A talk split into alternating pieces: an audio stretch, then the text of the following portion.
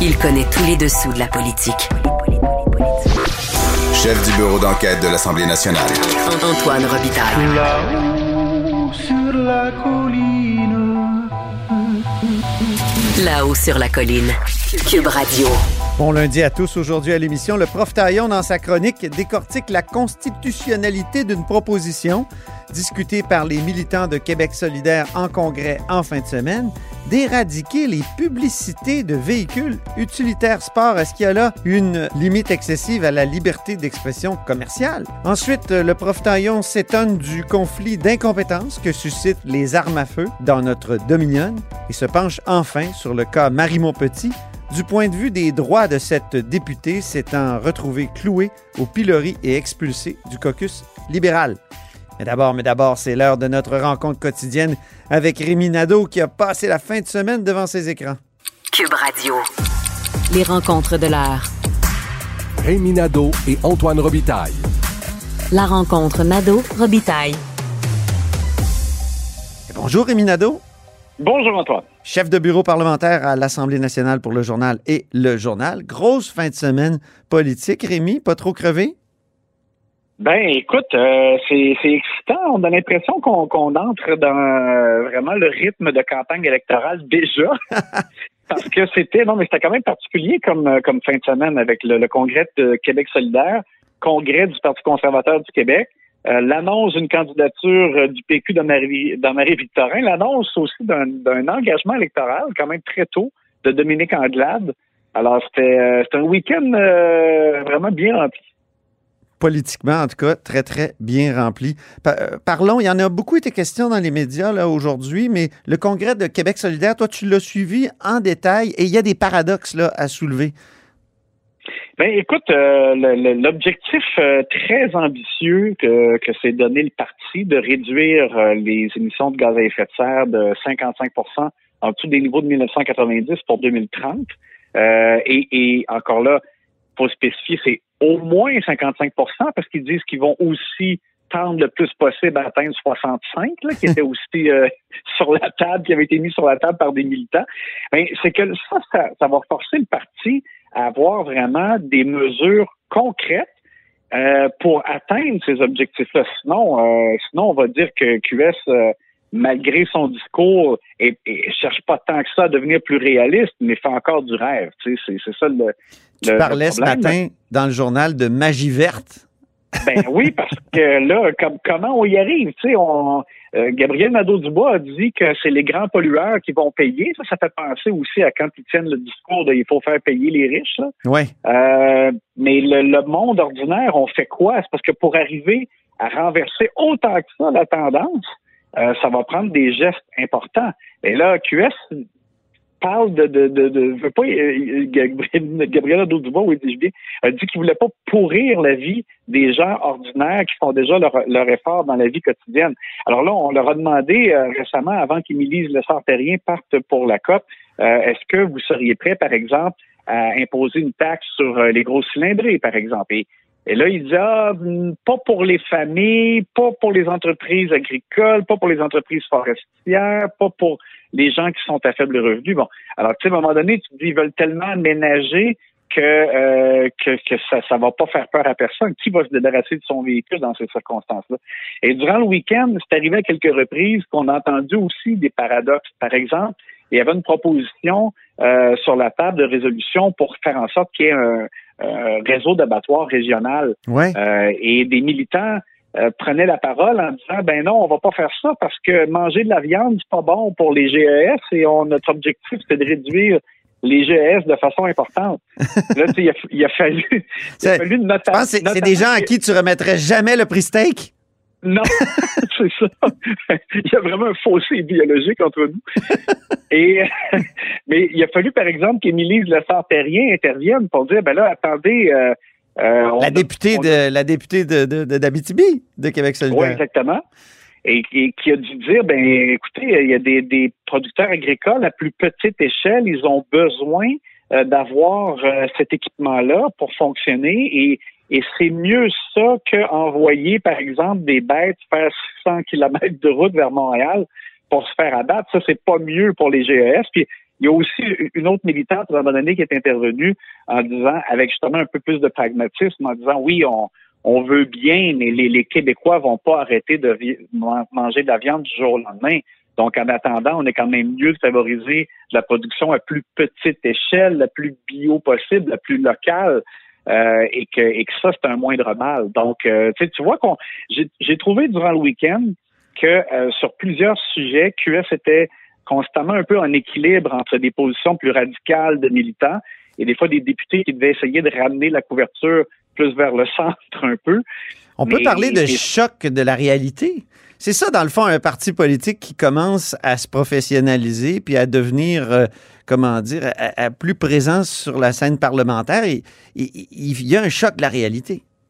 Oui, puis, tu sais, M. Nadeau-Dubois parle d'une plateforme plus concrète, plus terre à terre. Bon, mais euh, ça fait en sorte qu'il y a peut-être certains militants euh, plus à l'extrême qui, vont avoir un peu de mal à se retrouver. Et sur le fond, comme je disais au départ, sur l'environnement, ben, il va falloir, s'ils veulent être crédibles, qu'ils nous présentent des, mesures qui permettraient d'arriver à un moins 55% euh, d'ici 2030. Je trouve que c'est extrêmement ambitieux, surtout que dans le contexte où je t'ai souvent dit ça, mais on n'a jamais atteint aucune cible à date ni au Québec ni au Canada. Il faudrait commencer, je pense, par euh, atteindre euh, le, 37,5% qui est sur la table présentement, qui a été mis de l'avant par le gouvernement caquiste. Ça va être un autre choc de la réalité.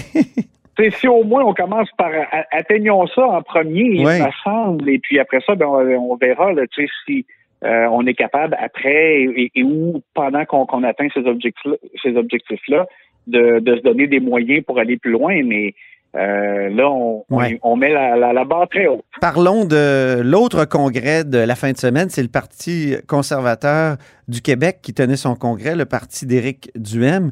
Là aussi, il y a comme une tentative de recentrage parce que l'ancien chef, Adrien Pouliot, a fait des déclarations à l'emporte-pièce. Oui, et tu sais, je te cacherai pas qu'on surveillait un petit peu ce congrès-là en se disant il est possible qu'il y ait des déclarations choc ou des choses plus extrémistes là, euh, dans les, militants.